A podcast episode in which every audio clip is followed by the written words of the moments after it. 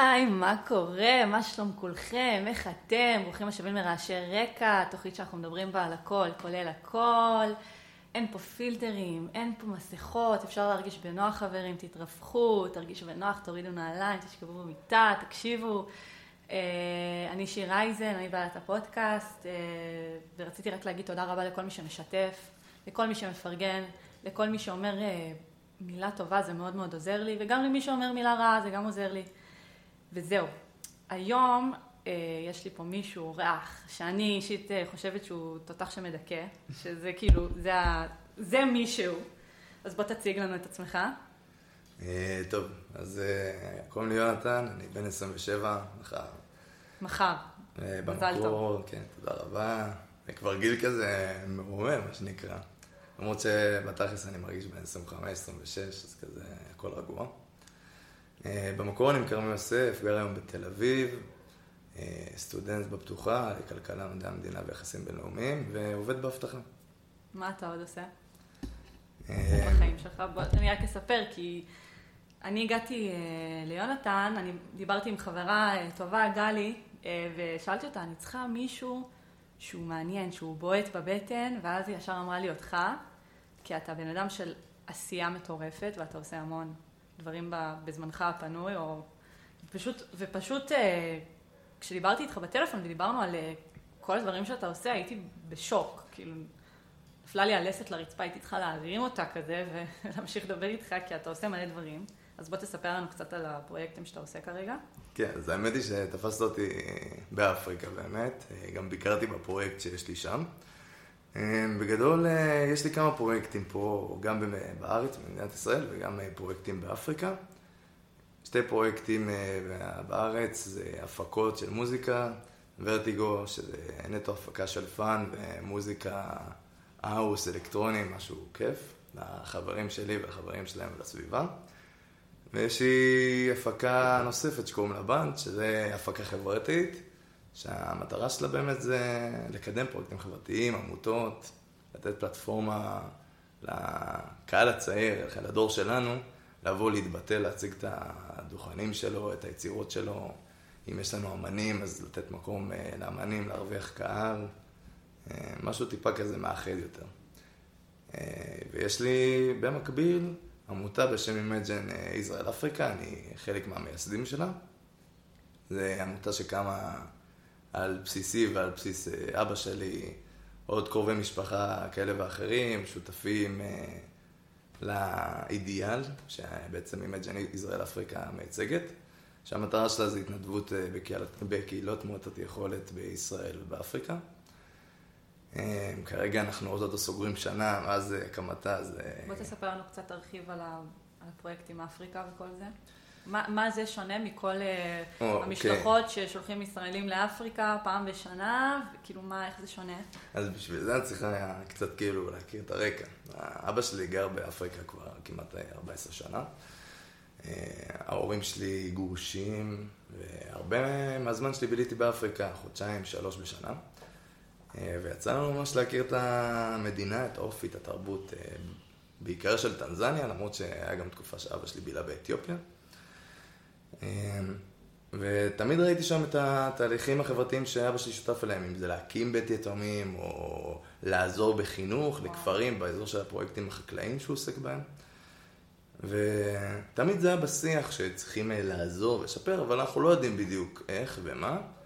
אה, אבא שלי עוד לא הרגיש מספיק אה, מקומי, אני אקרא לזה, כדי באמת לעשות איזה שינוי, לקחת, ולא, לקחת את זה בידיים. בזמן שטיילתי שם אחרי הצבא, ביחד עם אבא שלי, אז דיברנו על זה. כן, שיח כזה, את יודעת, נוסעים ברכב, אה, נוסעים בספארי, רואים חיות, ואנחנו מדברים על זה כמשהו שאנחנו רוצים לעשות. אה, לאחר הקורונה, בערך שנה, אני מקבל טלפון, אבא שלי אומר לי, יאללה יונתן, אנחנו פותחים עמותה, הולכים על זה. אמרתי לו, יאללה, סגור, אני אחריך. אה, אני אחדד ואוסיף שיש לי כבר משפחה נוספת באפריקה של אבא שלי. אה, שתי ילדים מקסימים, אה, עמרי ואביגיל, שהם אחים שלי. אה, בן שלוש ואחת בת חודשיים, והוא נשוי לסימה, שהיא טנזנית מקומית, בחורה מדהימה משכמה ומעלה, וואו. שקיבלה אותי ואת גלעד. בחיבוק הכי רחב שאפשר לקבל. אז ככה זה כאילו הבסיס, למה בכלל התחלנו להקים את העמותה הזאתי. היינו עדים למלא עמותות שעושות פעילות כזאת או אחרת באפריקה, ואנחנו תמיד, אנחנו בטוחים שכל העמותות האלה עושים את זה במחשבה טובה ורוצים לעזור, אבל אנחנו מאמינים שהם משמרים איזה תהליך של האדם המערבי בא ועוזר לאדם האפריקאי, ובעצם מייצרים סוג של תלות. למה אנחנו רואים את זה? כי הם מגיעים למקום פעם בשנה, הולכים בדרך, בדרך כלל לבתי ספר. זה מה שהמשלחות הרגילות עושות. כן. כאילו עמותות אחרות מכל העולם, אם זה מאירופה, מארצות הברית או מישראל, זה לא משנה. הם מגיעים והם בעיקר כאילו באים לשבועיים, פעם בשנה לשפץ, הולכים לבית ספר גם פרטי, והם לא משקיעים באמת בלפתח את האזרחים שגרים שם, את התושבים. פשוט יותר כזה בשביל לעזור ולהרגיש יותר טוב גם מול עצמם וגם לשפר את התנאי, התנאים הבסיסיים שלהם. אנחנו מאמינים ששינוי כזה הוא לא יכול לבוא נטו ב... בהתנדבות מהצד שלנו, והוא גם לא יכול נטו ב... במרחבים שבונים שם ובשיפוצים וכן הלאה. צריך לבוא גם ערך מוסף, צריכים לחשוף אותם למחשבה אחרת, בלי להשפיע על התרבות שלהם. גם טריק, איך עושים את זה. אז לקח לנו הרבה זמן באמת לפתח איזו תפיסה חינוכית, איך אנחנו מגיעים לשם, ואנחנו באמת לקחנו את החוזקה של ישראל, שזה החינוך הפורמלי, שהוא מפתח באמת חשיבה מחוץ לקופסה. בעצם אנחנו מעבירים להם פעילויות שהן א-פורמליות, בונים עד ממש תנועת נוער, ביחד בשיתוף פעולה עם הנוער עובד והלומד. אנחנו מתמחים פדגוגית במשרד החינוך הטנזני וגם במשרד החינוך הישראלי, מקדמים פרויקטים של כיתות תואמות. אנחנו מקפידים שכל חודשיים שלוש תגיע משלחת למקום שבה אנחנו מתנדבים, ואנחנו בעצם יוצרים קשרים עם הקהילה עצמה. המטרה היא לכידות קהילתית, כי אנחנו מבינים שכל התהליך של הקונליזציה גרם להתפרקות של השבטים האפריקאים בפנים, בעצם העבירו אותם לשיטה קפיטליסטית, שבהם האדם הוא במרכז, זה פורר את התרבות טיפה, כן. ובסופו של דבר עזבנו. וברגע שעזבנו, נוצר ואקום. ובוואקום הזה התמלא הדברים הרעים של הקפיטליזם, הדברים הפחות טובים של העולם המערבי, שזה בעיקר השחיתות והשלטון בכוח. כן. אז בעצם מה שאנחנו מנסים לפתח שם זה באמת המחשבה העצמאית, את החשיבה הקולקטיבית, כלפי לא רק השבט עצמו, אלא ממש כחלק ממכלול שנקרא המדינה. שבמקרה הזה ספציפית, אנחנו, אנחנו הולכים למדינת טנזניה, שזה בעצם עושה את זה מחדש, שבמקרה הזה ספציפית אנחנו מתרכזים במדינה בשם טנזניה, ששם אבא שלי מתגורר. נטו באמת בגלל הקשר החם שלנו למקום, ואנחנו מקווים שבעתיד זה יתרחב לעוד מדינות כאלה ואחרות.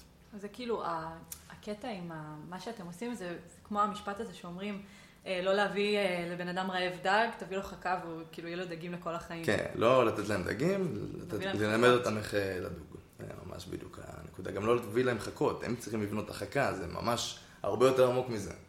זה, אני לא מגדיר להם מושג ואני אומר להם, זה מנהיגות, כן. זה אמפתיה, זה אהבה. אני לא רוצה לעשות את הדברים האלה, אני רוצה להעביר להם סוג של תהליך אה, לא רשמי, זה משחק שיגרום להם להבין איך עושים את זה.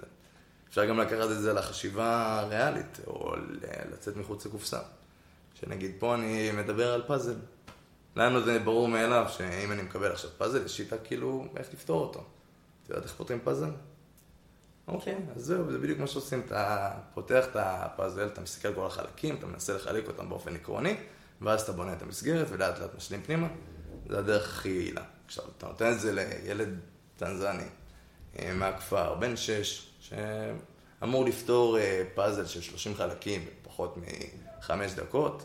אז הוא לא מצליח לפתור את זה רבע שעה 20 דקות. הסיבה היא לא בגלל שהוא לא חכם, אלא בגלל שהוא בחיים לא נתקל בסיטואציה שהוא צריך לברור משהו מאפס. וזה בעצם האמצעים שבהם אנחנו משתמשים באמת כדי לקדם את החשיבה הזאת. איך בעצם חושבים בכלל מערכי שיעור ש, שמצד אחד לא, לא פוגעות ומחללות את התרבות שלהם, ומצד שני גם מאוד מקדמות את החשיבה שלהם, כי זה, זה איזון מאוד עדין נראה לי בין שני הדברים האלה. חד משמעית, דבר ראשון אתה לא ממשיג. אתה לא נותן להם מושגים.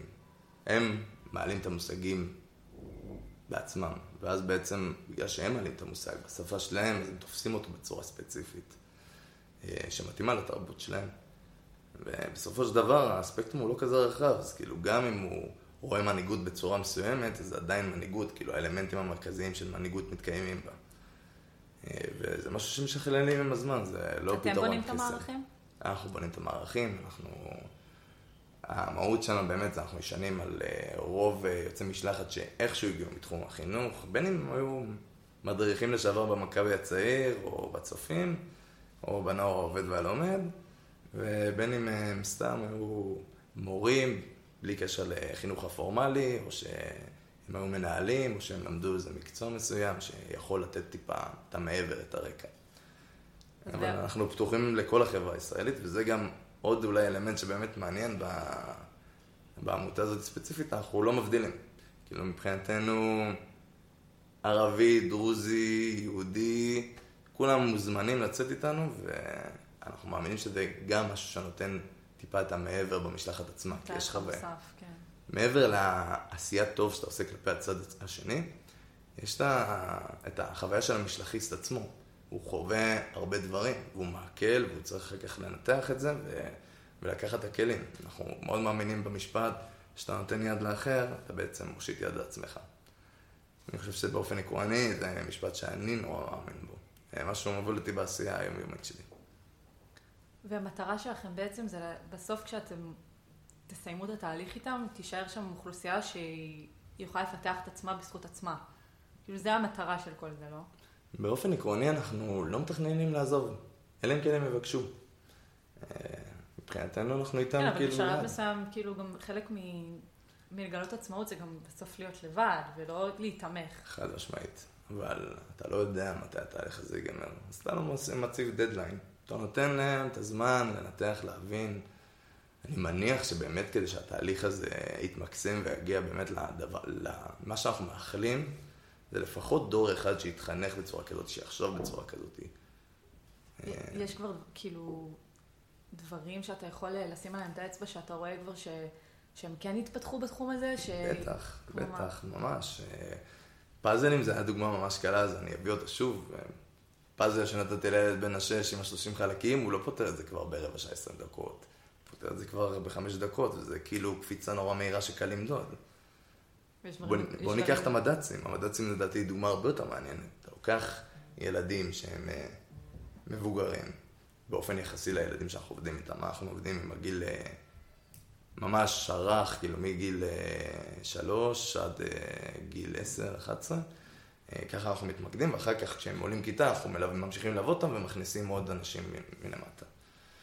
אז כשאתה לוקח את המד"צים, אתה לוקח חבר'ה כבר דפשלים שחוו איזה משהו מסוים, ו... אתה מלמד אותם עכשיו תכנים, אתה מלמד אותם להיות מנהיגים, אתה מלמד אותם אה, לקחת אחריות ולהוביל, וזה לא משהו שבהכרח כזה מקובל שם.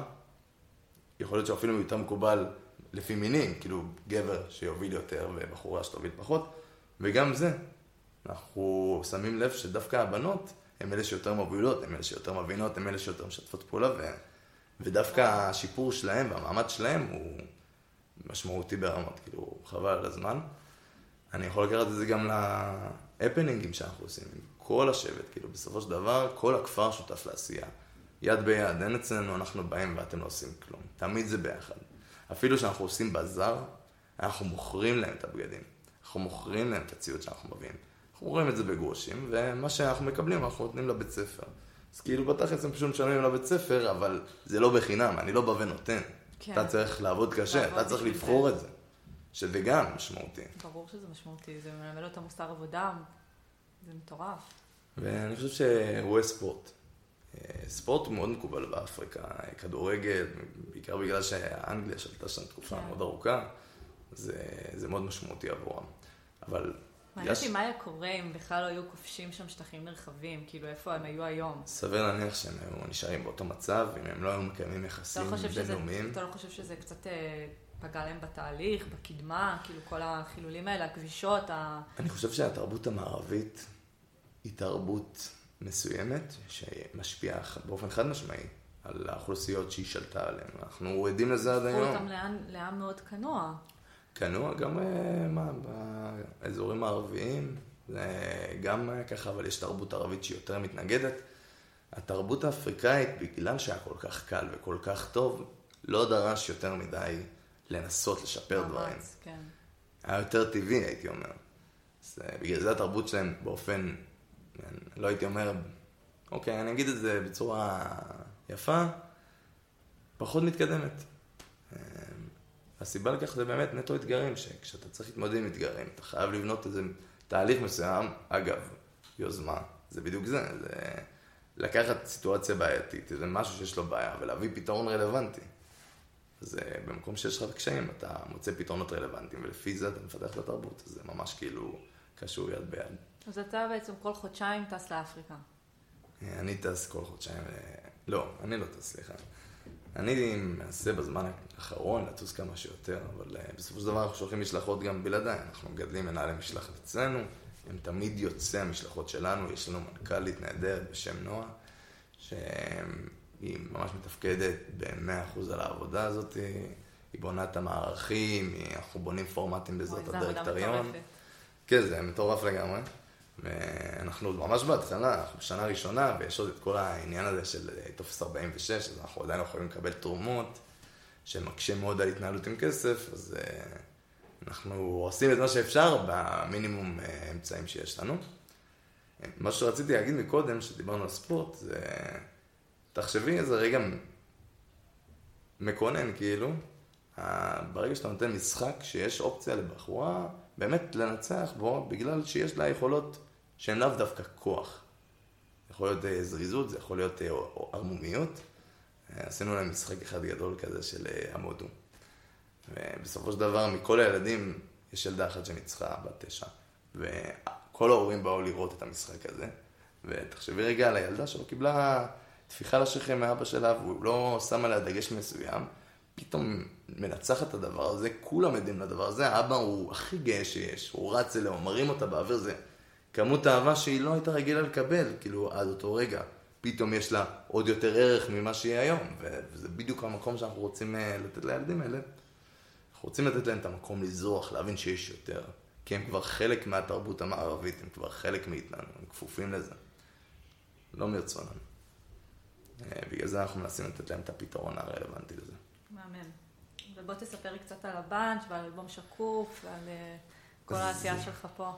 אז זהו, האמת היא שממש אה, יוני-יולי החלטתי שאני רוצה ללכת לתחום המסיבות, בגלל שאני נורא אוהב את זה, ואני אוהב לארגן, וגם כשהייתי צעיר, בגיל 18 הייתי מארגן כזה ישיבות עם כל החברים, וזה היה תמיד הופך להיות גדול וכולם רצו לבוא, אמרתי, אז זה יכול להיות מגניב.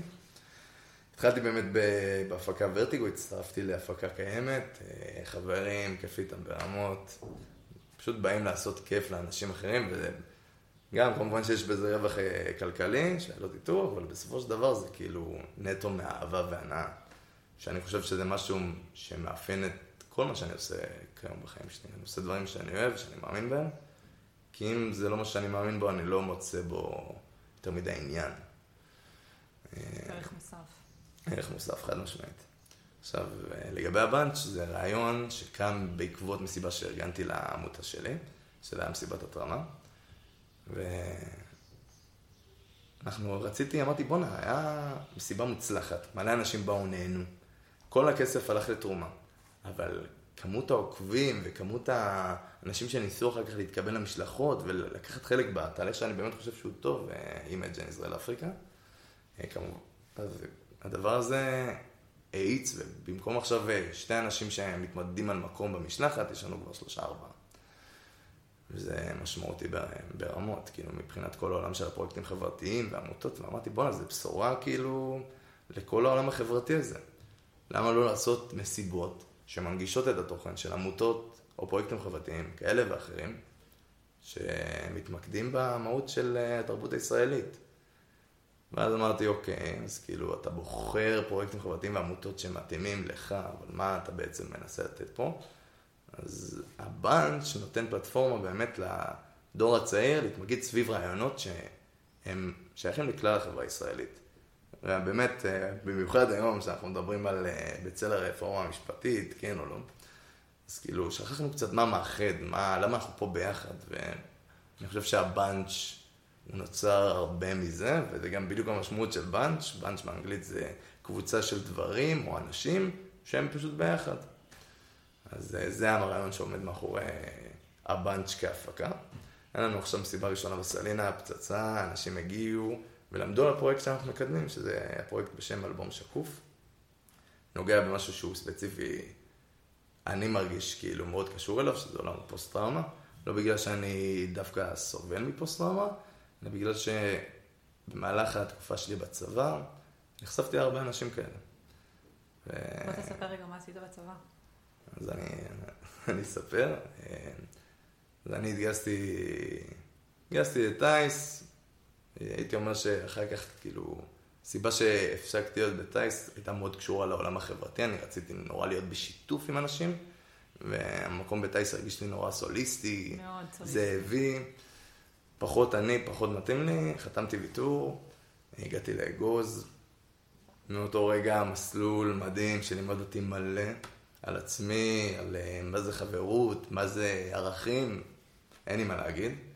אה, סיימתי את המסלול, הייתי תקופה בלוחמים, ולאחר מכן יצאתי לבה"ד 1.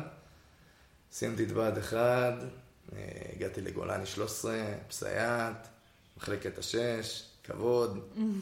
שאם הם שומעים, אז הם ידעו שאני אוהב אותם. ואני חושב שפעם ראשונה נחשפתי כאילו לעוד מגוון רחב בצבא של האנשים, והתאהבתי, כאילו באופן חד משמעי. ושם נפל לי האסימון כמה חינוך זה דבר חשוב, כמה, כמה להסביר לאנשים ערכים, שזה מה שיוביל אותם בחיים, זה דבר שיכול לשנות עולמות. בתור משקית חינוך מאוד כיף לי לשמוע אותך אומר את זה. מה, לא סתם התחברתי עם גלי ועם ליר, כן. זה איך שהגעתי חזרה לאגוז, אחרי שהייתי בגולני, היה לי ברור שזה מה שאני רוצה לעסוק בו במקביל בשירות הצבאי שלי, ורוממתי את המשרד חינוך ביחד איתם. כאילו, הם בדיוק הגיעו מחדשות, המשרד אה, היה טוב, אבל לא בשיא, ופשוט אה, התלבשנו עליו שלושתנו, ובאמת בעזרתן הצלחנו להגיע למקומות חדשים. אני מקווה שגם היחידה במבט לאחור, מי שחווה את הדברים האלה, באמת מערך את זה. זהו, הייתי מפקץ של צוות נגדים פלגה א', אחר כך פלגה ד', לאחר מכן סיימתי את השירות הצבאי שלי. אז בעצם בצבא יצא לך לראות הרבה פוסט-טראומטיים ואנשים שמתמודדים עם כל מיני קשיים? יצא לי להכיר אנשים עם פוסט-טראומה, אה, לא קצת האמת היא, אבל אה, לא משם הגיע החיבור, אני לא אשקר. אה, ידעתי שזה קיים, אבל באמת לא הבנתי מה זה פוסט-טראומה. ואני חושב שבשלב יותר מאוחר בחיים שלי, הכרתי דווקא בעבודת האבטחה שלי עם מישהו שהוא פוסט-טראומטי. בחור משכמו ומעלה, מדהים, אה, מהיחידה שלי כמובן, והיה לנו שיח נורא טוב. הוא יום אחד הזמין אותי לגלוש איתם. אני בדיוק חזרתי ממרכז אמריקה, כולי מאוהב בגלישה, כאילו אמרתי, זהו, אני חוזר לארץ, קונה גלשן וגולש כל יום, זה באמת מה שהיה. והצטרפתי לקבוצת גלישה שלהם אה, בים טוב, שזה פרויקט תחת עמותת האטלף, שבעצם נותן אה, ללוחמים פוסט-טראומטיים את המרחב להקל את הסיטואציה, לתמוך כשצריך, כי בסופו של דבר זו התמודדות שהיא כל החיים, אה, ולא פשוט לשחרר כזה דבר. אה, ולמדתי שם הרבה על פוסט-טראומה, כי אתה פתאום מבין שפוסט-טראומה יש לה רמות. וזה לא כמו שמצפים ממך שפוסט-טראומה זה שחור או לבן. הרמות מאוד חשובות ומאוד קריטיות. במדינת ישראל, דבר ראשון, נורא קשה לקבל הכרה, וכשאתה מקבל הכרה, אתה מקבל ממש כאילו תווית, פוסט-טראומטי. דבר שאם אתה מציג אותו לאנשים בפעם הראשונה, אוטומטית אתה מסכן. אף בן אדם לא רוצה להרגיש מסכן, ואני אגיד לך יותר מזה, הם לא מסכנים, הם גיבורים. גיבורים. וככה אנחנו צריכים להסתכל על זה. נכון. והחברה הישראלית בכללותה היא חברה פוסט-טראומטית. בין אם זה אינתיפאדות שונות, בין אם זה פיגועים, כאילו, תראו איזו תקופה מטורפת, ואנחנו, יום אחד יש פיגוע ויום אחרי זה אנחנו חיים רגיל. כן. אי אפשר להתעלם מזה, אסור להתעלם מזה, ובאמת זה מה שבא אלבום שקוף לעשות במדינה. זה הפרויקט בעצם, הפרויקט הוא נרמול התופעה, ובאמת הנגשת סט כלים, גם לעבודה מול המדינה, וגם uh, לעבודה של האנשים שסביבך, להבין מה זה פוסט-טראומה ואיך אתה רואה את הדברים. אז אני חושב שזה פרויקט סופר uh, חשוב, יש להם אתר אינטרנט, uh, בהפקה של בנץ' בעמוד אינסטגרם. יש אה, ממש את הסרטונים וכל מיני סיפור התהליך בקצרה. אני מציע לכל מי ששומע את הפודקאסט הזה באמת ללכת לראות. אני גם מתייג, חברים, אני אתייג את זה. אז אני ממש אשמח שתבואו, תשתפו את הפרויקט החשוב הזה. אה, הם מפיצים סרטונים שבעצם מגוללים סיפור של לוחם פוסט-טראומטי מהרגע שהוא חוטף את הפוסט-טראומה, ואז את הזוויות ראייה של האנשים שסובבים אותו, ובסופו של דבר מסכמים איך הוא מתמודד עם הפוסט-טראומה. אני חושב שזה סופר חשוב, ממליץ לכולם. וגם יש שם אחלה שירים. קיצור, אה, אתה עושה מלא דברים. מלא דברים שהם חשובים. אני הייתי אישית מגדירה אותך כיזם חברתי, כאילו אני ממש רואה אותך ככזה, אתה, יש לך רעיון ואתה הולך ואתה מקדם אותו, והוא לא רעיון שהוא רק אה, מקדם את עצמך, הוא גם מקדם אותך, אבל הוא גם מקדם את החברה. ו... וזה בעצם... זה הולך יד ביד. זה הולך יד... אבל אני לא חושבת שכל בן אדם שהוא בהכרח יוזם משהו, כנראה שזה גם יקדם את החברה איכשהו, אבל זה לא בהכרח האינטרס שלו למה הוא עושה את זה, זה לא הסיבה. יש הרבה אנשים שהולכים אה, ומקדמים דברים ויוזמים דברים, הרבה בשביל לקדם את עצמם. ו... ויכול להיות שבנוסף הם גם יקדמו את החברה דרך זה, אבל uh, במהות אתה... זה לא מה שעומד לנגד עיניהם, כשהם לא. גיבשו את הרעיון. ובמהות שלך אתה הולך ועושה את זה כי אתה גם רואה ערך מוסף מטורף בללכת ולעזור לקדם דברים שיעזרו לחברה. וזה נורא מדהים. אני חושבת שככל שנהיה כחברה, יותר אנשים, נראה יותר אנשים שבאמת הולכים ועושים דברים שהם לא רק מקדמים את עצמם, אלא אנחנו עוזרים לכולם, ואנחנו כולם בעצם יכולים לעזור אחד לשני, לקדם רעיונות שיעזרו אחד לשני. זה, זה מין מעגל כזה שכשכולם ייכנסו אליו, נוכל להגיע לדברים מטורפים במדינה, דברים מטורפים. חד משמעית. אה, האמת היא שאני מאוד מסכים, אני חושב שגם את נוגעת פה בתפיסה כלכלית שהיא די חדשה בעולם, ובאמת העולם הולך לכיוון הזה. אה, בואו נדבר רגע על התפיסה הכלכלית הקיימת, אה, הקפיטליזם באופן עקרוני, אפשר להגיד גם ניאו-ליברליזם, שבעצם אה, האדם הפרטי דואג לעצמו, מקדם את עצמו, ואם יש לו את היכולות אז בעצם הוא יכול למקסם את המשאבים שלו ולהתפתח, וזה יכול לבוא על חשבון אחרים, זה בעצם קפיטליזם. זו שיטה שמוצאה לפני 250 שנה. האם היא רלוונטית לחיים שלנו היום? לא בהכרח. הסיבה שאנחנו מתנהלים בכלל על אה, תפיסות כלכליות זה בגלל שזה מערכת האמון הבסיסית בין בני אדם. משחר ההיסטוריה. אז אין ספק שתפיסה כלכלית חייבת להוביל, וגם אני אומר לך בתור מיזם חברתי, יש אה, יוזמות שאני עושה נטו רווח לכלל, חד משמעית, ויש אה, יוזמות שהן משולבות. אני חושב שזה בסופו של דבר משהו שצריך לבוא יד ביד. אם אני אקח את זה ל... כלכלה שעכשיו מתפתחת, שאני חושב שהעולם באמת צריך ללכת אליה, ומאוד מאפיינת את הדור שלנו. אה, פחות מכיר את הדור בשאר העולם, יותר מכיר את הדור הרביעי הישראלי פה בארץ, אה, שזה עניין באמת של אינבסט אימפקט, שאני משקיע משהו, אני מרוויח ממנו רווח כלכלי, אבל יש אימפקט חברתי. כי בעצם הדאגה לחברה היא כבר אינטרס בפני עצמו. אה, בוא נגיד את זה ככה, יש כבר, יש שם תפיסות כלכליות הרבה יותר מורכבות שאנשים אה, מגבשים, אחד נקרא כמו פרויקט ונוס, שהוא טוען בכלל שקפיטליזם כבר לא רלוונטי בעולם היום, ואנחנו בעצם משמרים את הכלכלה הזאת בכוח, אה, והוא פונה ל... ליותר רווח אה, חברתי, ולדעת שהכסף יגיע כי פשוט יש מלא היצע. לצורך העניין, סתם, את יודעת שמדינת ישראל, חקלאים מאבדים תפוחי אדמה, ואם יוצא להם גידול של עשר טון יותר, אז הם מעדיפים למחוק את העשר טון תפוחי אדמה, למרות שזה אוכל שאנשים יכולים לאכול, כדי שהערך של תפוח אדמה לא ירד, והרווח הכלכלי שלהם לא ייפגע. צחיק, כי אם יש לנו את ההיצע, אז למה שבמודע נוריד את ההיצע? עד עכשיו לא מובן, זה נועד, נועד נטו כדי לשמר את הכלכלה. ובוא נדבר שנייה על אה, יזמות. מהי בעיניך יזמות? זו מילה מאוד מאוד, אה, אני חושבת שחשוב שנדבר על זה, כי זאת מילה שהיא היא, היא קצת מלחיצה, זה, זה מרגיש משהו שהוא, שהוא רחוק מאיתנו הרבה פעמים, כי יזמות זה מילה של גדולים. יזמות, ליזום, לעשות דברים. אבל בפועל, כשאנחנו מפרקים את המילה הזאת לגורמים, ליזום זה פשוט לעשות דברים. כאילו, זה לקחת אה, רעיון שנמצא בראש, ו- okay. ולהגשים אותו. מה זה להגשים? כאילו המילה להגשים עצמה היא מילה מאוד מיוחדת, כי במקור של להגשים יש את המילה גשמי. כשאנחנו מגשימים את עצמנו, מגשימים חלום, מגשימים פרויקט, זה להפוך משהו מרעיון לגשמי, לתוצר. האמת היא שהנקודה הזאת שדקרת עכשיו זה חד משמעית אה, חלק מכל העניין הזה של יזמות. אה, בתכלס יזמות זה באמת זיהוי אה, פתרון לאיזה בעיה שקיימת או לשיפור מצב קיים על ידי שינוי תהליך ובחירת דפוסי פעילות שונה. זה העיקרון ההתחלתי, וזה לא משנה אם זה בחברה, בעסק או בין בני אדם.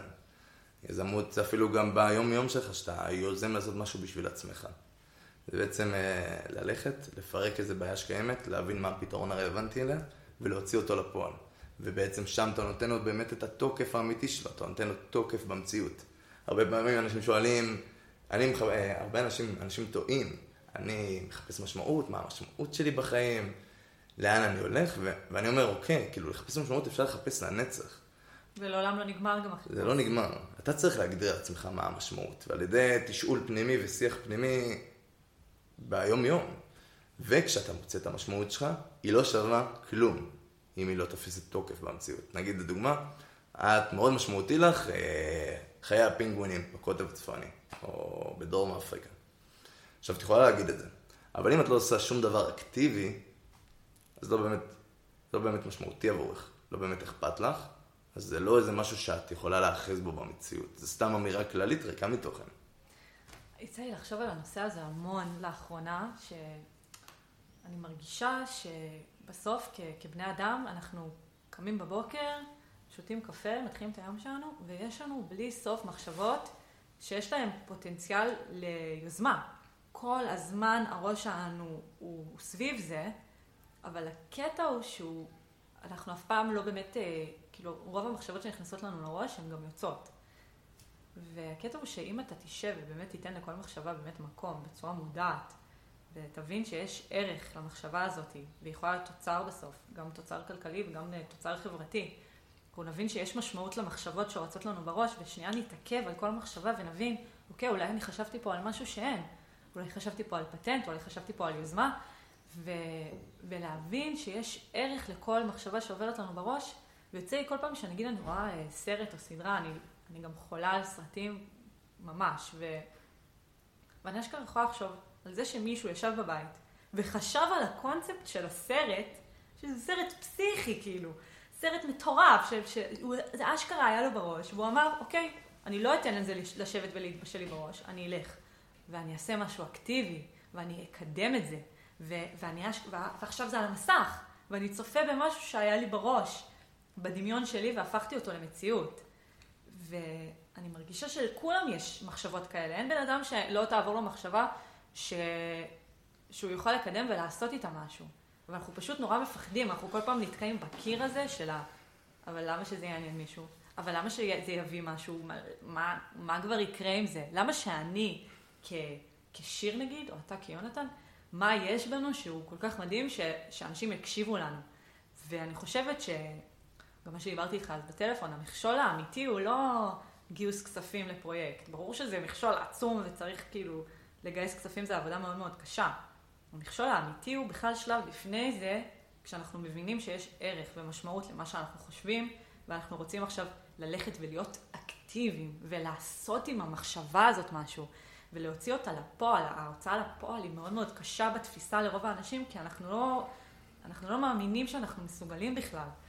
ו, וכשאני חושבת על זה, מאז שהתחלתי לחשוב על זה, אני באמת נותנת לכל מחשבה שקופצת לי לראש משמעות אדירה, ואומרת, בטח שיקשיבו לי. למה שזה לא יהיה משהו מטורף, מפוצץ? וכששיניתי את הגישה הזאת, פתאום דברים נהיו לי הרבה יותר קלים. המכשולים לא נראו לי כל כך גדולים, כי אני באמת מאמינה בעצמי. דבר ראשון זה נכון, בואו, חד משמעית. אבל אני רוצה לסייג את מה שאמרת. אם אנחנו, כל מחשבה שתעלה לנו לראש תהיה משמעותית עבורנו, אנחנו נתפזר כל כיוון. אני לא חושבת שזה כל מחשבה, אבל כל מחשבה ש... שהיא מעניינת לרגע, שהיא מגרה לנו את המוח, אפשר להתעכב עליה. כאילו אפשר שנייה להתעכב עליה ולחשוב, לערער עם עצמנו, ולהגיד, רגע, יש פה משהו? או שאין פה משהו. ואם יש פה משהו, מה אני עושה כדי לקדם את המשהו הזה שנמצא לי בראש? אז בעצם את אומרת שבעצם כל מחשבה שעולה לי לראש, אני צריך לתת לה רגע יחס של האם זה משמעותי עבורי ואני מוכן לעשות בשביל דברים או לא. כן. אז כן, חד משמעית. זה הדבר שיניע לפעולה. אני חושב ש... שזה, אבל זה בדיוק גם הסייג, כי יש לנו הרבה רעיונות, ויש לנו הרבה מחשבות על החיים. ובאמת השאלה, כמה כל דבר משמעותי עבורנו. יכול להיות שמשבר האקלים משמעותי עבורי פחות מאשר אה, השסע בעם במדינת ישראל. צריך את, גם, זה, זה כמובן שזה בא גם עם שילוב בתשוקה למשהו מסוים. לכל אחד מאיתנו יש תשוקה שמכוונת כן. אותנו לכיוון מסוים. חד משמעית. ו... ואני חושבת ש... כאילו מי ששומע את זה ו- ואומר אין משמעות למה שאני אומר, או למה שאני חושב, זה יכול, זה, זה התעוררות כזאת של להבין שכן, יכול להיות שחלק מהדברים שאני חושב, יש איזשהו ערך מוסף, שזה לא סתם מחשבה שעוברת לי בראש. תחשוב, סתם, סתם, אני חושבת על, על יצא לי לחשוב על זה הרבה לאחרונה, גם עם זה שאנחנו מתקרבים ליום העצמאות. אוקיי. Okay. אשכרה לא הייתה פה מדינה. לא הייתה פה מדינה. ואנשים באו, קבוצה של אנשים, והקימו מדינה. זה יוזמה מטורפת, זאת יוזמה. זה לא נתפס. זה לא נתפס שאנחנו יושבים במדינה שהייתה, נדבר שנייה על הרצל, היה לו מחשבה על מדינה ליהודים, ומה הוא עשה? הלך ועשה קונגרסים, והלך וקידם את הרעיון שלו. וזו מחשבה שהייתה לו פיזית בראש, הוא אמר, אוקיי, יש פה ערך מוסף, בואו נלך לקדם את זה, בואו נלך לעשות עם זה משהו. חשוב לציין שהמחשבה הזאת הייתה קיימת באותה תקופה באופן כולל בכל נכון, אירופה. זה והוא הלך ועשה. הלאומניות, זה בדיוק זה. הוא הלך ועשה, הוא הלך והיה אקטיבי.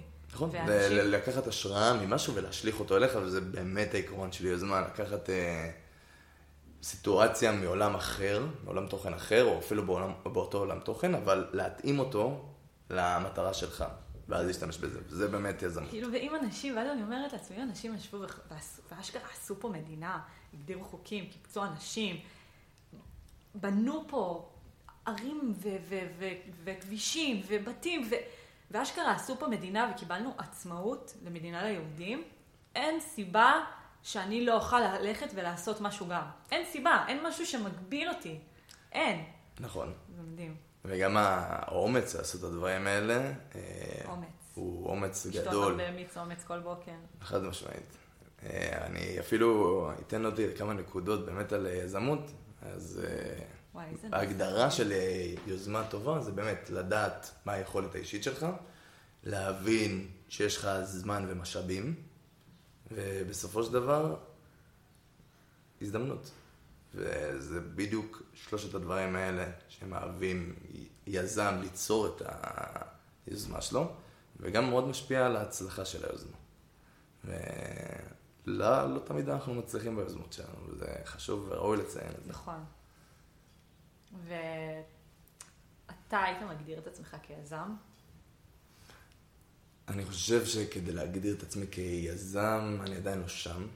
אה, כדי להיות יזם באמת, אה, אתה צריך ליזום וליצור איזו המשכיות מסוימת, אה, ועדיין אני חושב שאין לי את זה, אבל אני כן מנסה להיות יזם בכל דבר בחיים שלי, גם בעיסוק שלי מול חברים, ב- בדאגה לאחר, כאילו אני תמיד יוזם באופן עצמאי. אז אתה בעצם אומר שיזמות זה לא רק בללכת ולעשות פרויקט, אלא יזמות זה, זה. גם בבין אישי, בין אנשים. יזמות זה כל דבר שאתה רואה תוצר שאתה לא מרוצה ממנו, לא משנה באיזה תחום, ואתה פועל על מנת לשנות את זה על ידי ניתוח של המצב. אז אה, מהי נגיד לדוגמה יזמות בין אישית? היית אומר.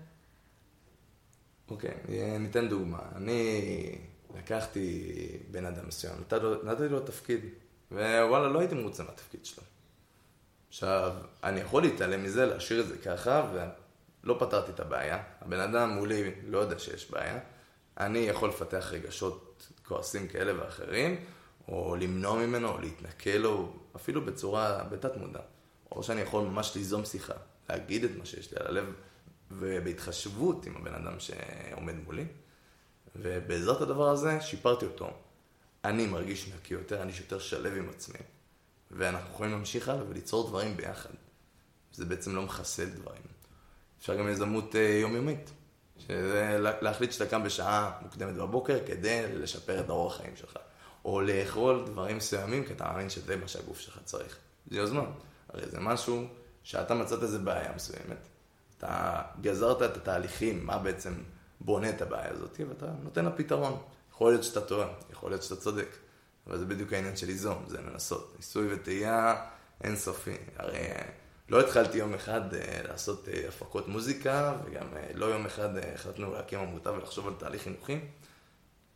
בכל מסגרת שהייתי בה, ניסיתי תמיד ליזום בעולם הפרטי שלי, במסגרת העבודה שלי, וגם לטובת העובדים איתי, לקולגות שלי, לחברים שלי. אני יכול להגיד שזה משהו שכל החיים, משהו שאתה באמת כל החיים נחשף אליו, בין אם זה מההורים שלך, אני גדלתי עם אמא שלי רוב הזמן בארץ, וראיתי את זה עליה הרבה, ראיתי את אבא שלי שהוא יזם בפני עצמו, בלי סוף, כל מיני פרויקטים חברתיים וגם פרויקטים כלכליים באפריקה. אתה רואה את זה ואתה לומד ואתה מבין שזה משהו שהוא אפשרי ולא נראה לך רחוק מהישג יד. ואיזה תחושה נגיד מתעוררת אצלך כשאתה, שאשכרה מחשבה שהייתה לך בראש, עכשיו אתה רואה אותה מול העיניים שלך? איזה תחושה זה נותן לך? וואו, וואו, זו תחושת סיפוק שבאמת, אנשים מכירים, זה, התחושת סיפוק הזאת היא מוכרת, זה גם בדרך כלל בתחומים שאתם יוזמים באופן אישי ביום יום שלכם. הצלחה ממבחן שהתכוננת אליו טוב, כי למדת מהמבחן הקודם שלא התכוננת מספיק. מפגש חברתי שהרגשת שהיה מוצלח. מפגש חברתי שהרגשת שהיה מוצלח, זה, זה סיפוק שאתה ראית תוצאה מסוימת, לא הצלחת להגיע לתוצאה הזאת פעם אחת, פעמיים, או הצלחת להגיע לתוצאה אבל לא גבול. ואתה אומר, אוקיי, מה אני עושה כדי לשנות? וכדי לדקור את זה. ו- וזה מה שאתה עושה ממש ביוזמה, כאילו יומיומית. אוקיי, כבר תמשיכי. אתה מרגיש שיש בך סוג של אדרנלין שזה קורה? חד משמעית. אתה מרגיש כאילו מוצף לא, באנרגיות מטורפות? זה טירוף, זה גם צדקת דרך. זה בסופו של דבר, אם אני, שואלים אותי איך, מה חשוב באמת ליזם, זה להבין למה הוא עושה את הדברים שהוא עושה. שיהיה לו הסבור מול עצמו. כי אתה נתקל הרבה פעמים בשאלה הזאת. אתה נתקל הרבה פעמים, האם הדבר שאני עושה הוא נכון, מה החברה תגיד על זה, איך יתפסו אותי, אנשים שמכירים אותי, שלא מכירים אותי, איך אני מצטער, ו... וזה משהו שמאוד מרחיק אותך ממי שאתה. אני חושבת שאיפשהו זו גם תחושה שהיא מאוד ממכרת. כאילו, ככל שאתה יוזם יותר ויותר דברים ו- ואתה רואה תוצר יותר ויותר טוב, אתה מתמכר לזה עוד ואתה רוצה ליזום עוד דברים. ו...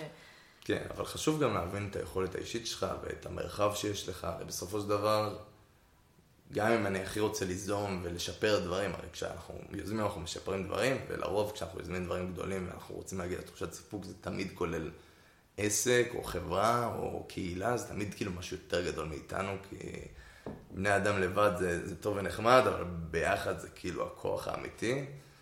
אז שם זה tricky, ושם אתה צריך להבין איפה אתה עומד וכמה אתה מסוגל לתת החוצה. כן. אני חושבת אבל שנגיד, נגיד אתה עכשיו וכל הפרויקטים שלך נגמרו בהצלחה, אתה סיימת, אתה נח רג... עם הרגליים על הספה, רגוע, אתה, בגלל שאתה כבר עשית את זה ואתה יודע איזה תחושה זה מעורר אצלך, אתה לא באמת תוכל לשבת ו- ולחכות רגל על רגל, גם אם אתה מבוסס כלכלית ו- ומבוסס חברתית, כן. וטוב לך, אתה עדיין יהיה בך את היצר הזה, ליזום כל עוד יש לך את האמצעים ואת הזמן.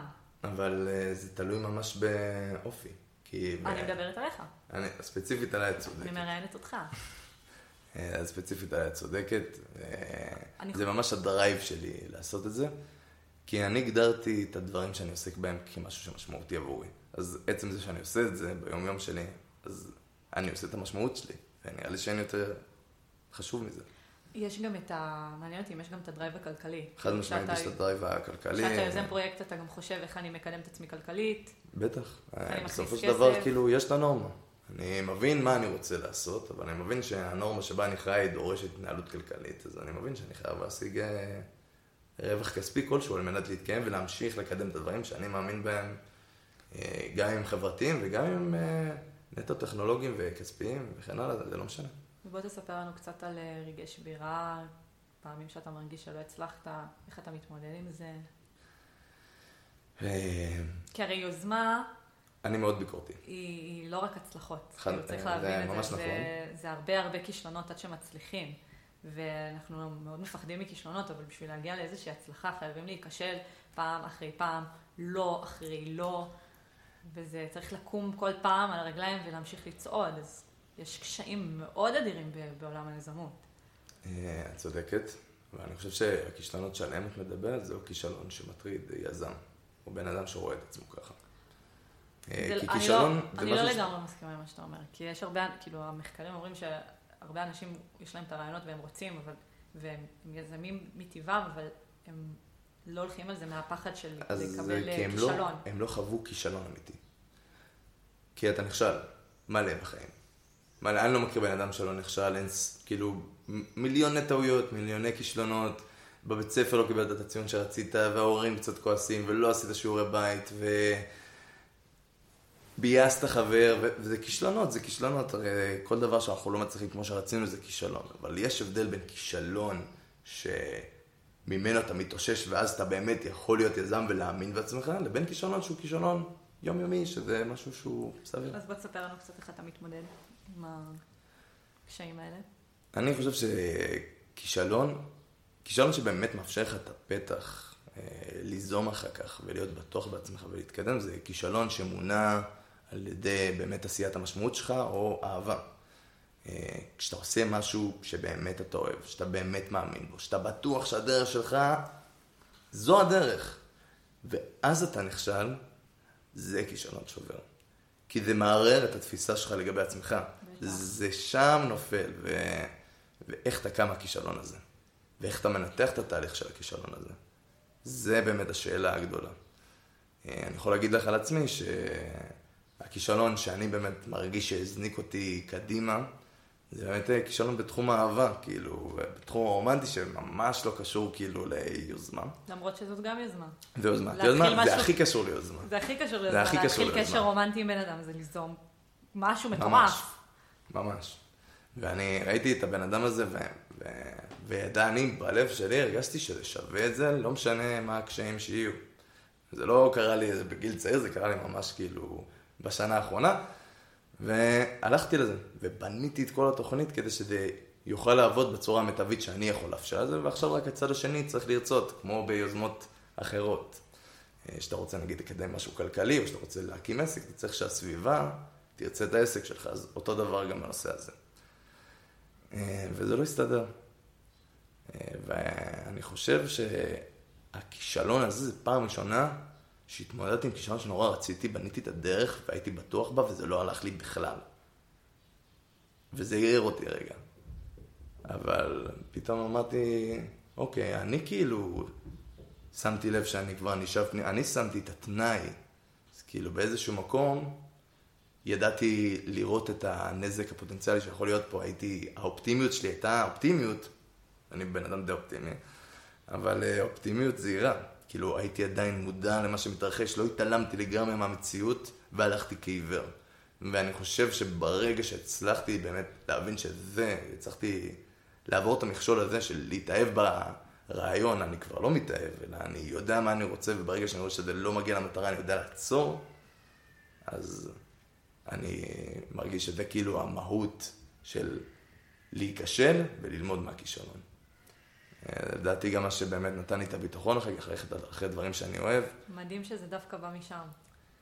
אה, כישלון כן. בתחום, הר- כישלון בתחום הרומנטי, אה, זה נתן לך איזשהו drive בתחום האישי ובתחום החברתי. זה מדהים. ממש. אה, אני פעם שמעתי פודקאסט של מתן חכימי, שאני מתה עליו, והוא דיבר על... הוא דיבר על, הקטע של איך אנחנו בכלל מגדירים כישלון.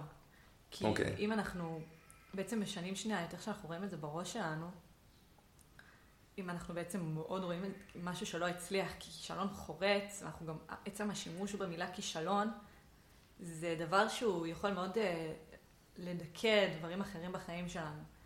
וסתם אלובה, הוא, הוא דיבר, הוא אירח שם מישהי והיא אמרה, אני הייתי בזוגיות תשעה חודשים, אוקיי? וכשיצאתי מהקשר, אתה יכול להגיד, וואי, נכשלתי ולא הצלחתי, ואני לא, לא, אני לא מספיק טובה, ואיך לא הצלחתי לשמור על... ששמעתי את זה אפילו. לא. אבל כן, תמשיכי, תמשיכי. לשמור, איך לא הצלחתי לשמור על הקשר ההוא, ואני כישלון. ואז היא אמרה, לא, אני צריכה לשנות את, ה, את התפיסה במוח שלי ולהבין, הצלחתי לשמור על קשר תשעה חודשים, וזה לא כישלון. שגם הכישלונות שלנו הם הצלחות. כי גם אם הם בסוף לא יתקיימו, או גם אם בסוף הם לא יתממשו, או לא הצליחו לאורך טווח מאוד ארוך, זה גם הצלחה. כי. הצלחתי לקדם רעיון מסוים, הצלחתי להביא, להביא את הקול שלי לידי ביטוי, עצם הבאת קול לידי ביטוי ולתת מחש, למחשבות בעצם איזשהו חופש ודרור, זאת הצלחה. גם אם בסוף זה לא יצא כמו שאנחנו רצינו, זאת הצלחה קטנה, עוד ועוד קטנה ועוד קטנה, עד שתהיה הצלחה עצומה. אבל כאילו הגבול בין הצלחה לכישלון, אנחנו יכולים להסתכל על זה קצת אחרת ולהבין שגם הכישלונות שלנו הם הצלחות. אה, כי אנחנו בוחרים אה, להתייחס לזה ככה. נכון. הרי את הגדרת לי, אם היה לך כישלון. אני לא הייתי מגדיר את זה ככישלון, לא, הייתי זה-. מגדיר את זה כניסיון. וזה בדיוק ה- אולי ההבחנה שאנחנו רוצים לעשות כאן. זה ניסיונות. יזמות זה ניסיון. לעשות יותר טוב. וניסית, הלך קצת, אבל לא עד הסוף. נעשה פעם הבאה זה ישתפר. ופעם אחר כך זה ישתפר. אתה פשוט צריך להיות מספיק כן עם עצמך כדי לחקור למה הדבר הזה נפל, וגם הרבה פעמים זה לא תלוי בך. הרבה יזמים, הם משתמשים במולה פורטונה, שזה כאילו אלת המזל. הם מקווה להשתמש בזה, זה משהו סופר חשוב שיהיה ליזם, כי בסופו של דבר אתה צריך שיהיה את ההזדמנות ואת המאני טיים ואת המשאבים, זה פשוט ליצור איזו קומבינציה שתעבוד, ומי היה מאמין שדברים כאלה יכולים לקרות, כאילו תסתכלי על אפל, מי היה מאמין שפתאום הם ימציאו את האייפון ויהפכו להיות כאילו חברה ששולטת בעולם, שקובעת את הכוח של הנסדק שמובילה את השוק. כאילו, זה משהו שאתה לא יכול לדמיין. אילון מאסק, שאגב, אילון מאסק לדעתי הוא משתמש באמת ב-invest impact, הוא אומר, אני רוצה להביא לרווחה חברתית, כאילו, אני רוצה שיהיה טוב לעולם, אני רואה אותו ככלל, אז אני רוצה לעבור לאנרגיה חשמלית. יש אנשים שיגידו שאולי זה סתם דברים שהוא אומר כדי לשטוף את המוח של בני אדם, אבל מהדברים שאני מכיר, ומהידע באמת על הזיהום ועל משבר האקלים, אני נוטה להאמין שבאמת הדבר הזה זה שמוביל אותו. אמנם זה לא מושלם, אמנם זה לא מוצלח, אבל, אה, אבל לפחות לא עכשיו, אבל זה כן בכיוון הנכון. גם יש לו את הפרויקט אה, SpaceX, שזה כאילו להעביר בסופו של דבר אנשים למאדים, כי ההבנה שכדור הארץ לא יכול להכיל את כל בני אדם. זה גם, זו מחשבה סופר חברתית, זה מאחד, גם אתה יכול, את יכולה לראות את הכמות משקיעים ואנשים שהולכים אחרי כזה בן אדם. וזה לא בגלל שהוא רק בהכרח גאון כלכלי, אלא זה הרבה בגלל שהוא פשוט רואה את הרווח החברתי, ואנשים רוצים את הרווח החברתי הזה. אם אנחנו רגע נזרקים עוד פעם אחורה, מה זה יזמות חברתית? אתה חושב שגדל פה דור אקטיבי? של כן, קבוצת אה, אנשים ש... כן. שהם אקטיביים ורוצים לעשות דברים? אני עוד פעם, אני מייחס את זה לישראל. כן, כן, אנחנו מדברים על ישראל. אז כן, חד משמעית. אנחנו... start-up nation, חיים שלי. כן, כאלה אומרים start-up nation, זה, אני לא חושב שזה דווקא הטריגר. אני חושב שהטריגר באמת זה פשוט בגלל שאנחנו... הרי היה לך את הדור הראשון. יש ממש אה, אפילו חשיבה כלכלית, נגיד, לצורך העניין, אה, חברה שהיא דור שלישי, כלומר, הנכד ירש את הסבא, זה חברה שיורד לה דירוג אשראי בצורה אוטומטית. עכשיו, את שואלת למה? למה שנוריד אה, דירוג אשראי בצורה כזאת? אז אה, זה האמת היא בגלל... אה, תופעה חברתית שקורית אצל בני אדם.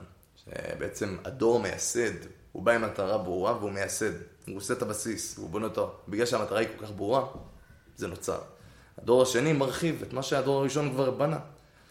ואחרי שסיימת להתרחב, אז אתה נתקע פתאום בשאלות של לאן אנחנו ממשיכים עכשיו, מה המוקד עכשיו. וכאן יש את הבעיות. דור השלישי בדרך כלל מאבד כיוון וגורם לחברה ליפול. אם זה לא קורה וזה עובר לדור הרביעי, אה, דירוג אשראי עולה וזה נשאר ככה, כי זה כאילו הראה שיש איזה תהליך מסוים בין הדורות שהוא נכון. אז אני חושב שאנחנו ממש עכשיו, אני אגדיר את עצמי בסוף הדור השלישי, תחילת הדור הרביעי. אני חושב שהדור הרביעי נולד למצב לא פשוט במדינת ישראל, עם הרבה מאוד קשיים וטיפול לא רלוונטי ברוב הבעיות שיש לנו כרגע בחיים במדינת ישראל, ובגלל זה הוא נהיה כזה אקטיבי. כי הוא הבין, אם הממשלה והפוליטיקאים וההורים כביכול לא יפעלו למעני, אז אני חייב לקחת כיוון, כאילו. וואו. ואני חושב שלקחת כיוון לרווחה חברתית, לאיחוד, זה הכיוון שקורה בדור הרביעי, אה, בלי לאבד את העקרונות שלו, שזה מאוד חשוב, אנחנו יכולים לראות את זה גם עכשיו ברפורמה המשפטית, שאנחנו רואים צעד מאוד חזק ומגובש שלא רוצה דבר מסוים. איזה תכונות אופי לדעתך הן חשובות על מנת להיות יזם? אמ, אוקיי. תכונות אופי שחשובות, אה, לדעתי, דבר ראשון זה פירוק תהליכים. אתה יכול לראות את זה כשאתה מאבחן עובדים, אתה יכול לראות את זה בראייה ארוכת טווח כשאתה בונה תהליך. לפרק תהליך זה הדבר הכי מורכב, ובן אדם שמסוגל לפרק תהליך בצורה טובה, זה בן אדם שיהיה לו יותר קל להיות יזם, כי הוא פשוט יותר ברור לו את התוכנית. ואז להגשים אותה זה לא כזה רחוק מהמציאות. אז זו תכונה אחת שאני חושב שהיא חשובה, החלטיות. אה, אתה צריך לקבל החלטה וללכת עליה. יכול להיות שתיתן, תתמודד עם זה אחר כך, זה בסדר. אה, סקרנות, אה, ידיעה. ככל שיש לך יותר ידע, שאתה רואה יותר תחומים, שאתה מכיר יותר תחומים, קל לך לעשות השלכה. ועוד פעם, אני אתחבר לפירוק תהליכים. בסופו של דבר בני אדם עובדים באותה צורה. כאילו, גם אם אני אקח uh, QA בתחום המזון, בעולם של ההייטק, ואני אקח QA בעולם של התוכנה, בסופו של דבר, התהליך הבסיסי שהם עושים זה אותו תהליך. זה שהם משתמשים בכלים אחרים כדי לפצל אותו, זה משהו אחר לגמרי. אבל המהות היא אותה מהות. וככל שאתה רואה יותר אספקטים ואתה מרחיב את הידיעה שלך, הרבה יותר קל לך לקחת תהליכים רלוונטיים ולהתאים למוצר שלך, או לרעיון שלך, או לתוצאה שאתה רוצה ליצור. אז uh, הייתי אומר את זה. ויצירתיות, סופר חשוב, לדעת לדמיין, כי אם אתה לא מסוגל לדמיין את זה, אז אתה לא מסוגל לבצע את זה, שזה must. ואני אעצור uh, אחרי אופטימיות זהירה. יש לנו כאילו רשימה, אני יכול להגיד לך לעשר uh, תכונות שמתאימות ליזמים. אני אומר אופטימיות זהירה, חשוב להיות אופטימי. חשוב לראות את הדברים הטובים, חשוב לזהות את התהליכים הטובים שקרו, ככה אתה תוכל להשתפר. לרוב אנשים אוהבים לבקר את עצמם והם ביקורתיים ופסימיים ורואים את הכישלון. לא, אין כישלון, כמו שאמרנו, יש ניסיון. ניסיון נצבר בעזרת אופטימיות. אתה חושב שהתכונות האלה הן... רק אני רוצה לסייג את זה, ובגלל זה אני אומר זהירה. אה. אופטימיות זהירה. למה זהירה? בסופו של דבר אתה צריך להיות מודע למצב הקיים בשטח. אם אתה תהיה יותר מדי אופטימי, ויש לך את כל התכונות שכבר אמרתי למעלה, אתה תלך על זה בעיוור, ואתה יכול לא רק לפגוע בך, אלא גם בעובדים תחתיך, במשפחה שלך, זה יכול להגיע לקנה מידה מטורף, ובגלל זה, כשאתה אופטימי, עדיין תזכור שבסופו של דבר אתה בן אדם. ויש את יונתן, שיש לו את הצרכים הבסיסיים שלו, שהוא צריך כאילו לקיים, ואם זה לא יכול להתקיים במקביל, אז זה לא יעבוד. אז uh, בגלל זה אני מסייג את האופטימיות לאופטימיות זהירה. אתה חושב שהתכונות האלה הן מולדות או שהן אה, נרכשות? אה, חד משמעית, אני חושב שיש גם תכונות גנטיות, פשוט כי המוח בנוי בצורה אחרת, והוא רואה וחושב אחרת, שאגב, זה גם כאילו בא באיזה צורה לפעמים כאילו כביכול לרעה, כי היכולת שלך להעמיק או לחקור או דברים מסוימים כאלה ואחרים גם מושפעות מזה. כאילו, אני חושב שגנטיקה בסופו של דבר יש לה חלק משמעותי פה, אבל התהליכים החברתיים שקורים סביבך הרבה יותר משפיעים, לפי דעתי. אה, חשיפה ליזמות מגיל צעיר זה דבר שמעורר יזמות ומחשבה יזמית. אה, ההבנה של כל בעיה יש פתרון איפשהו, זה גם הבנה שאם אתה לא תבין את זה כשאתה קטן, יהיה לך מאוד קשה להבין את זה כשתגדל. טוב, אבל אתה כן כאילו מאמין שגם אם אני לא נולדתי עם היכולות הגנט... הגנטיות והמולדות, אני כן יכולה לרכוש את זה אחר כך. תמיד אפשר ללטש. זה אין ספק. כאילו, יש יכולות יזמיות בכל אחד בצורה כזאת או אחרת. ואפשר ללטש את זה ולשפר את זה תמיד. אבל יש אנשים שנולדים עם תכונה שהיא בבירור יותר אה, חזקה, ואם אתה תלטש אותה, אז הוא יצליח להיות יזם יותר טוב. זה לא אומר שיזמים הם מעל הכלל, ממש לא. יזם זה בורג קטן במערכת הכוללת של ליצור מוצר טוב יותר לחברה, אה, לעולם, לעצמך. כאילו, אתה בסופו של דבר יזם הוא, הוא בורג. היזם בלי העובדים, היזם בלי האנשי מקצוע, הוא לא הרבה. כי יש את הרעיון בראש, אבל לאו דווקא את היכולות לבצע את הרעיון. אתה חושב שיש אה, מעלה מסוימת בליצור אה, אקטיביות באנשים שסביבנו, אלא לא רק בעצמנו? כן. אני אמרתי את זה מקודם, אני באמת חושב שזו האמירה, הסלוגן שלי, אני אגיד את זה ככה, כשאתה מושיט יד לאחר, אתה מושיט יד לעצמך. אני חושב שבמהלך החיים באמת נחשפתי לזה הרבה, וגם ציינתי את זה מקודם, אבל בצבא זה נורא התחדד לי. אתה לא יכול לעבור מסלול בצוות, באגוז, או אפילו באף צוות, באף גדוד חי"ר, אתה לא יכול לעבור את זה בלי אנשים סביבך. ואני מצאתי את זה שהרבה יותר קל להתקדם, להצליח ולסחוף את הצוות ביחד איתך כשאתה עוזר. כשאתה מושיט יד לאחר, פתאום הכוח שלך הוא לא נגמר, כי אתה מבין שהחבר שלך, האדם שסביבך, זקוק לזה, כמו שאתה זקוק לו. והביחד הזה זה משהו שהוא עוצמתי, ואני באמת חושב שזה היופי בבני אדם, בגלל זה אנחנו יצורים חברתיים במהותנו, אנחנו רוצים את הביחד הזה כדי להתקדם. אני חושבת שלהיות אקטיבי זה משהו שהוא מאוד מדבק. כאילו כשאנחנו מדברים עם בן אדם ש...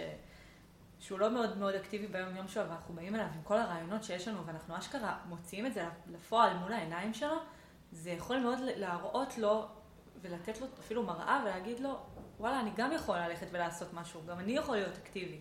אני חושבת שזה משהו סופר מדבק. זה מפיץ תקווה. ממש. ממש, זה מה שזה מפיץ. ו... וכל אחד לכיוון שלו, כל אחד לנישה שלו. אנשים גם לומדים מהתהליך שאתה עושה. ממש. כשאתה מסתכל, מסתכלים עליך והם מזהים את התהליך ואומרים, וואלה, זה תהליך נכון, אני גם רוצה לעבור תהליך כזה. מדהים. אני יודע שאני מסתכל על אנשים ככה, אני יודע שיש אה, חברים שמסתכלים עליי ככה, ואני חושב שכולנו מסתכלים אחד על השני בצורה כזאת או אחרת. לכל אחד יש את התחום החזק בו, שבו הוא יותר יוזם, ולשני תמיד יש ממה ללמוד. ועכשיו אני קצת רוצה לשאול אותך, מה היעדים שלך לעתיד? מה... מה היית רוצה עוד להשיג, לכבוש, להגשים? אני אגיד לך, אין לי באמת מטרה ספציפית. אה, אני חושב שלהגדיר מטרה ספציפית ואז לבנות לעצמך אה, מדרגות להגיע לשם זה דבר שהוא מנותק מהמציאות. יכול להיות יותר רוחני אפילו. אני באמת חושב שזה המצב. המטרה היא נורא כללית, אני רוצה שהדברים שאני אעסוק בהם יצאו טוב לחברה. אני באמת מרגיש שזה פועם בי, אני חושב שזה גם העולם הכלכלי שאנחנו הולכים אליו. אין טעם כבר בלמכור הרבה דברים כדי שיהיה לי כסף, כי כסף לא עושה אותי מאושר.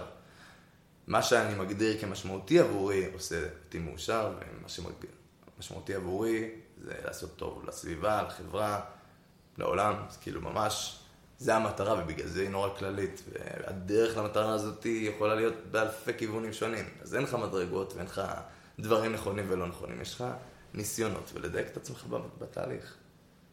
אני אספר על עצמי קצת ש, שאני, הרבה שנים אני באמת התמודדתי עם כל מיני מחשבות ורעיונות שהיו לי בראש, ואני אשכרה לא, לא הלכתי ועשיתי עם זה כלום. ואז שנגיד, זה, זה, הייתה לי התעוררות נגיד עם הפודקאסט, שהיה לי את הרעיון הפודקאסט, ואני אשכרה הלכתי ועשיתי את זה.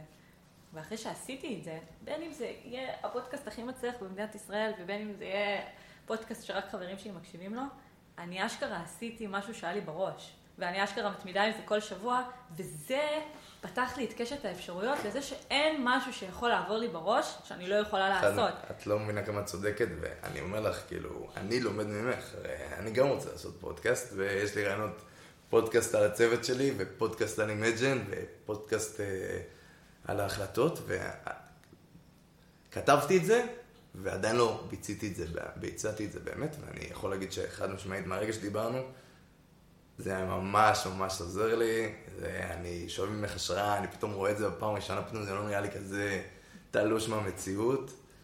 ו... וזה מרשים. אה, במיוחד גם אחרי הסיפור שסיפרת לי, איך באמת הגעת לקטע הזה, אז אני אומר, או, קבלת החלטות עצמאית, בלי להתחשב בסביבה ובנורמה, אלא נטו על מה אני אוהב ומה בא לי לעשות. ו... אם אנחנו מחזירים את זה רגע ליוזמה, שזה בדיוק מה שאת מבצעת פה, זה יכול לעבוד רק כשאתה עושה משהו שאתה אוהב, ממש. משהו שאתה מעריך, משהו שהוא משמעותי עבורך, אחרת מאוד קשה לצעוד בדרך הזאת, עד כמעט בלתי אפשרי. וזה, אה, וזה כמו כדור שלג, כאילו זה לאט לאט יגדל, זה יהיה עוד יוזמה ועוד יוזמה, והראש שלי הוא, הוא רק רץ עם מחשבות שאני יודעת שאני יכולה לעשות. לא כי אני עילוי, ולא כי אני גאון הדור, ולא כי יש לי את כל הכסף שבעולם, אלא כי אני בן אדם שמאמין בעצמו, ובן אדם שנותן אפשרות למחשבות שלו לפרוח, ונותן מקום להגשמת החלומות שלי. כאילו זה, זה השינוי התפיסה הזה שכל כך עזר לי. זה כל כך מדהים כמה שינוי תפיסה כל כך קטן, כאילו, יכול לפוצץ לך את המוח ולהבין, ולגרום לך להבין ש, שלא רק שהשמיים הם לא הגבול, הגלקסיה היא לא הגבול, אתה יכול לעשות מה שבא לך אם תאמין בזה. זה, זו מחשבה שהיא מדהימה בעיניי, והיא, והיא נותנת לי כל כך הרבה מוטיבציה והשראה ואהבה. זה, זה, זה ממכר, זה ממכר אותי לגמרי. אה, אני מבין אותך. אני שותף לרגשות האלה לגמרי. זה מדהים, זו תחושה שהיא ממלאת, והיא גורמת לי ללכת לישון בלילה מסופקת. ושימי לב שכאילו באמת התחום שבו פרצת זה תחום שנורא דיבר אלייך מההתחלה. אני רוצה להוסיף, אנשים שכאילו רואים את עצמם, שיש בהם את זה, והם מרגישים שגם בעולם, בסביבה שלהם, מפתחים ומקדמים ועוזרים, אבל עדיין לא יצאו לעשות משהו משלהם, תחשבו על מה אתם אוהבים, תלכו לפי זה, ותחדדו את הכישורים אה, הנרכשים. שלדעתי, דבר ראשון, זה באמת אה, ניתוח ה... ניתוח ה... איך אני אקרא לזה? פירוק התהליך. פירוק התהליך זה הדבר הכי חשוב, כי בסופו של דבר אתה צריך לדעת איך אתה ניגש לבעיה. ואם אתה תיגש לבעיה בצורה שהיא לא רלוונטית, אתה לא תצליח להגשים את הפתרון. וזה יכול לקרות רק על ידי הרבה ניסיונות, ובגלל זה אני ממליץ קודם כל לעשות יוזמות בעולם הפרטי שלכם, בקריירה שלכם, בעבודה שלכם. להתחיל בקטן. לגמרי, ביום יום שלך. ביום יום. לראות בחורה, לראות בחורה וללכת ליזום איתה שיחה. כאילו זה, זה בהכל. כן, להכיר בערך שלך. זה נראה לי באמת הבסיס. אני חושב שזה הבסיס להרבה דברים, בלי קשר ליזמות, כאילו. זהו, ואני חושבת שנגענו בכל הנקודות. ואפשר לדבר על זה באמת עכשיו חמש שעות על הנושא הזה, כי זה נושא שאותי אישית מרתק ברמות, כי זה, זה בעיניי זה חיבור העולם הרוחני והפיזי, וזה זה שם, זה הנקודה המתוקה הזאת באמצע, כאילו ככה אני רואה את זה. להביא את המחשבות שלך לידי ביטוי. כן, להגשים, להפוך משהו מרעיון לגשמי, מדהים. מדהים. מדהים, ותודה רבה לך. תודה רבה לך. תותח על, והיה לי ממש כיף לארח אותך, אתה מקסים לאללה, אני בטוחה שאני עוד אשמע את השם שלך מלא, בפרויקטים, ופה ושם, ו... ומי יודע, אולי נעשה אפילו שיתוף פעולה בעתיד. עכשיו באמת את גורמת לי להסמיק, אז תודה. ו... ואני מקווה, אני מקווה ממש, שיתוף פעולה, אמרתי לך, יש לי רעיונות גדולים. יאללה, עכשיו. וחברים, אה, תיזמו, תקומו, תעשו, תתחילו בקטן, תצמחו לגדול, אתם יכולים לעשות כל דבר שאתם רק חושבים עליו, כאילו. תתפוצצו, כאילו, זה, זה הזמן, זה המאני טיים, הגילאים האלה זה הפאקינג מאני טיים.